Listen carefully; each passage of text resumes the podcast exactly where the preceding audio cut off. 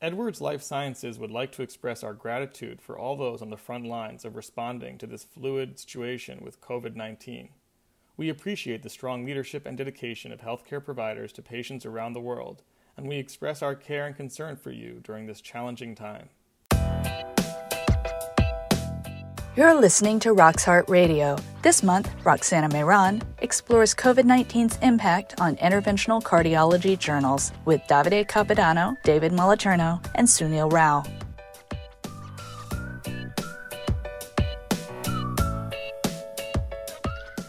Hello, everyone, and welcome to the Rox Heart Radio. Today, I have the incredible pleasure of three really, really close good friends. This is Roxana Mehran from New York three amazing gentlemen, all editors in chief of our interventional journals. I have Davide Capodanno from Catania, Italy, editor in chief of Eurointervention.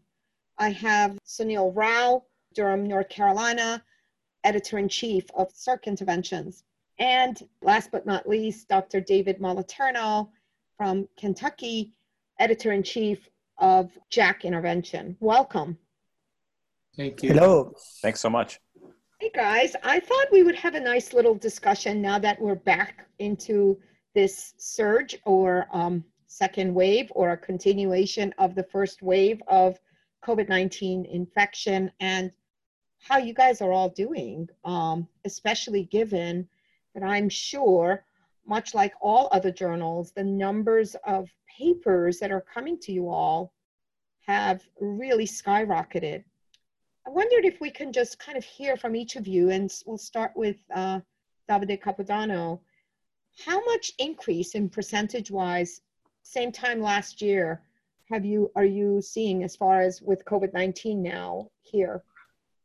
Okay, so thank you, Roxana, for the invitation. If I can share the experience with Eurointervention, what I notice is that the second wave is behaving very differently as compared with the first wave because at the time of the first wave, uh, we simply doubled the, of, uh, uh, the number of uh, daily submissions, which is something we are not seeing in this uh, second wave. So it's like that at that time there was more time for many people to send more manuscript as we received not only COVID-19 papers, but also non-COVID-19 papers. So what I'm noticing is this difference in behavior between the two waves. Sunil? Yeah, actually, it's remarkable how consistent that experience is with what we're seeing at Circ interventions. You know, during the first wave, we saw a, a, dramatic increase in the number of submissions, and those submissions were not just sort of the general interventional research that we would normally see, but also in uh, research related specifically to COVID 19. I think during this fall uh, second mm. wave in the United States, or uh, you know, however you want to phrase it, we're not seeing that same level of increase in submissions, and the number of uh, submissions related directly to COVID 19 has gone down as well. Interesting. And uh, Dr. David Moliterno, JACC so, intervention? Yeah, so lo- love the question, and I was especially interested interested to hear uh, Davide Capodanno's response because, like like others, I've been turning to the Europeans or the Chinese who had the first wave to see how the second wave is is going so I'm, I'm, interested in David David's comments. You know, you know, for JACC, I think it was JACC interventions very much like the uh, the the other uh, a substantial increase with wave one. And you know what I found interesting, Roxana, is that it paralleled in inverse what we were seeing with acute myocardial infarctions. I was stunned how close it was, in fact, so that when people were publishing you know, a 30 to 40% uh, reduction in presentations for acute myocardial infarction. As that changed, that was the what was happening with the journals. They were going up in submissions that same 30 to 40%. It paralleled it uh, almost directly. So very interesting. So how do you guys get it all done? So you're sitting there and all of a sudden as an editor in chief, you're getting a 50% or 200% increase in the number of submissions that are coming in. Um, who does all of that screening and when do you send it out for review? How do you choose where you got to go to publication now on this? Um, why don't we start with you, Sunil? How do you do it? Well, you know, honestly, uh, Roxanne, I can ask you the same thing. I mean, um, you know, you're obviously incredibly busy. We're all very busy. I, I think that um, for all of us, you know, um, we we focus on things that we really enjoy doing, and, and we find time to do it, and it doesn't seem like extra work. I think all of us really enjoy, um, you know, the pub- scientific publication process, and we enjoy being editors, and we enjoy, uh, you know, interacting with our associate editors and our reviewers. So for me, certainly, it just you know I, I integrate it as part of my job, and I just really love doing it. So it doesn't seem like it's extra work. It just seems like part of the work that I'm uh, that I'm doing on a, on a day-to-day basis. So, David, what do you do? Do you have like a special COVID 19 group that you guys screen things through, or um, so another so another question that I love and to springboard springboard off what Sunil said, just a continuous process. But, but what I found challenging is to know what was already out there in the COVID space, and so once again looking to what was coming out of you know France or Spain or Italy or different parts of China early on because this was coming at us so fast, Roxana, and God didn't know uh, what had already been published or what the depth of knowledge in a particular area was. And so, whereas you might ask me what with FFR or in the mitral space or with, say, coronary artery dissections, which each of us knows reasonably well, gosh, early on in the COVID space, I just didn't know what was out there. So it was challenging.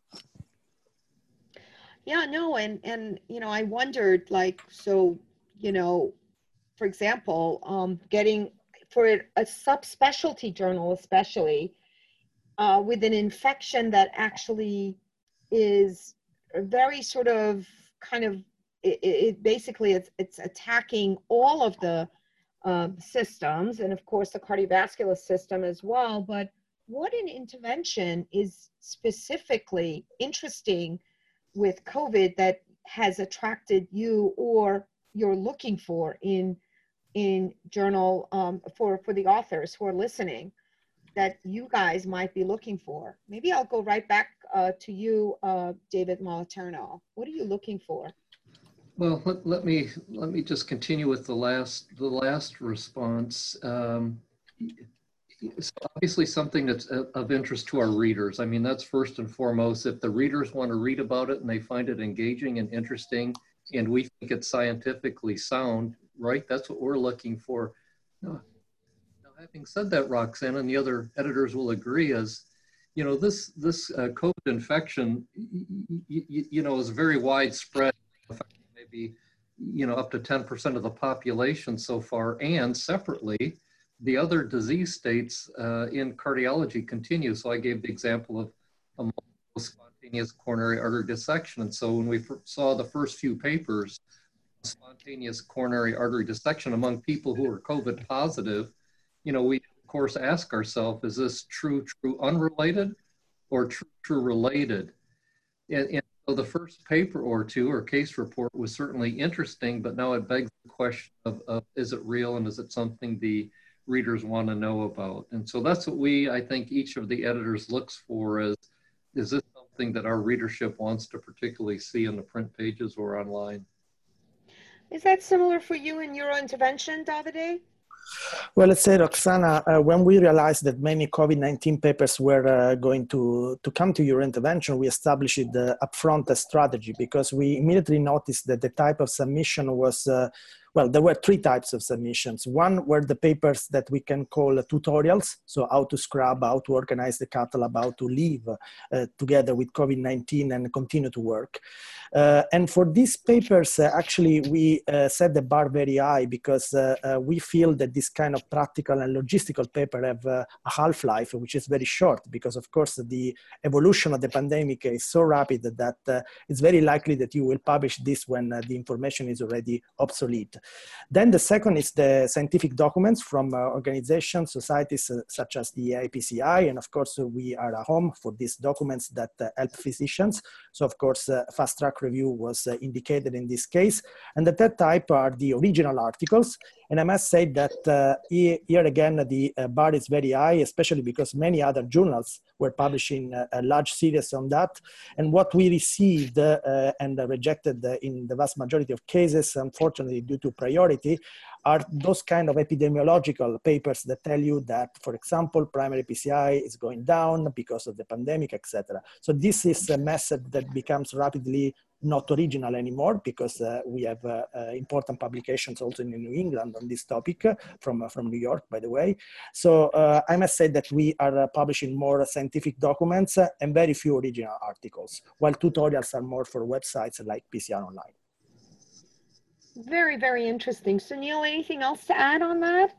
No, I'll just echo, I think, what both uh, Davide and, and, and David both said. I think at the end of the day, what all of us are looking for is really good science that is of interest to our readership. And I don't think that um, any of our three journals have lowered our standards. I think we've seen some very prominent examples where many of us have looked at uh, publications in, in, you know, very high impact general medicine journals and sort of wondered um, you know, how those papers actually got published. And it's pretty clear that it's more relevant to perhaps the buzz around the topic than the actual quality of the science. And um, you know, I think that our three, at least subspecialty journals, uh, from my observation, have not lowered our standards uh, in the kinds of papers that we're taking. So the last quick question before we, we wrap this up is, have you um, kind of put together a fast track COVID or original submission uh, to your journal so that um, the authors should know that this is a, a great way to get noticed right away and to get a response back if they need to go elsewhere. Uh, why don't we start with um, uh, Davide Capodanno? Well, Roxana, the simple answer is no, and the reason is the backlog of papers already accepted and not published. Because you know that uh, once uh, the paper is published, you go online, but then you have to put uh, the paper in print. So the problem with this, uh, at least with Eurointervention as a subspecialty journal, is that uh, you would like to publish timely, but of course you have a backlog of papers that have to be published first. So we prefer to avoid the fast track because, of course, when you are entitled to publish a COVID-19 paper can be next year, can be uh, May next year sometimes. So of course, this information would not be useful anymore. Yeah, I mean, it's a, it's a tough balance, isn't it? Um, Dave Moliterno, anything to add to that? And Sunil? Well, I suspect like the other editors, you know, I personally look at every paper that comes through and, and, and have that in my mind, Roxana. So we, we've received, I think, 3,200 papers so far this year and last year in totality, we were on 2,800. So we're still well last year's numbers. I, I, you know, what we try to do is if, if it's something I think is super hot, we'll put it online, even if it's in what's called an S5 format, which is the PDF of the final submission. Like we're currently printing about three months out. So if a paper is accepted today, it JACC cardiovascular interventions, it won't be in print until I think the third week in February. But we do have the luxury of, you know, putting things online immediately if we think they're uh, super, which they often are. So there is that ability to do that. And I think it is with Eurointervention as well. It's just the print piece that will lag behind based on all of the uh, exactly. all of the publications waiting. Sunil? Yeah, yeah we, we, don't have a print journal. I mean, ours, ours is all entirely online, and, and um, we can certainly uh, put up, you know, uncorrected proofs uh, in a PDF form. But we, we do the expedited review process on a case by case basis, and we get a lot of requests for expedited review, but we generally tend to vet those with the editorial team to determine whether expedited review is, is necessary. I think one of the challenges with that that all the journals face is that there is a lot of reviewer fatigue. Um, and so we have to be careful to make sure that we balance that with uh, ensuring that the science gets out there in an expedited fashion. Well, I just can't thank the three of you enough. Three amazing um, editors in chief of our subspecialty journals were most read, highly quoted, highly cited, and important in keeping the science first.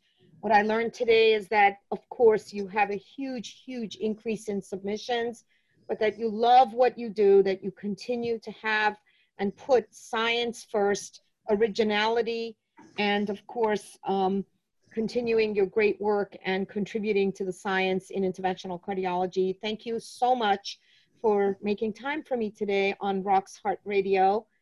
Um, it's Roxana Mehran signing off. Thanks so much, Rox. Thank you. Thank you.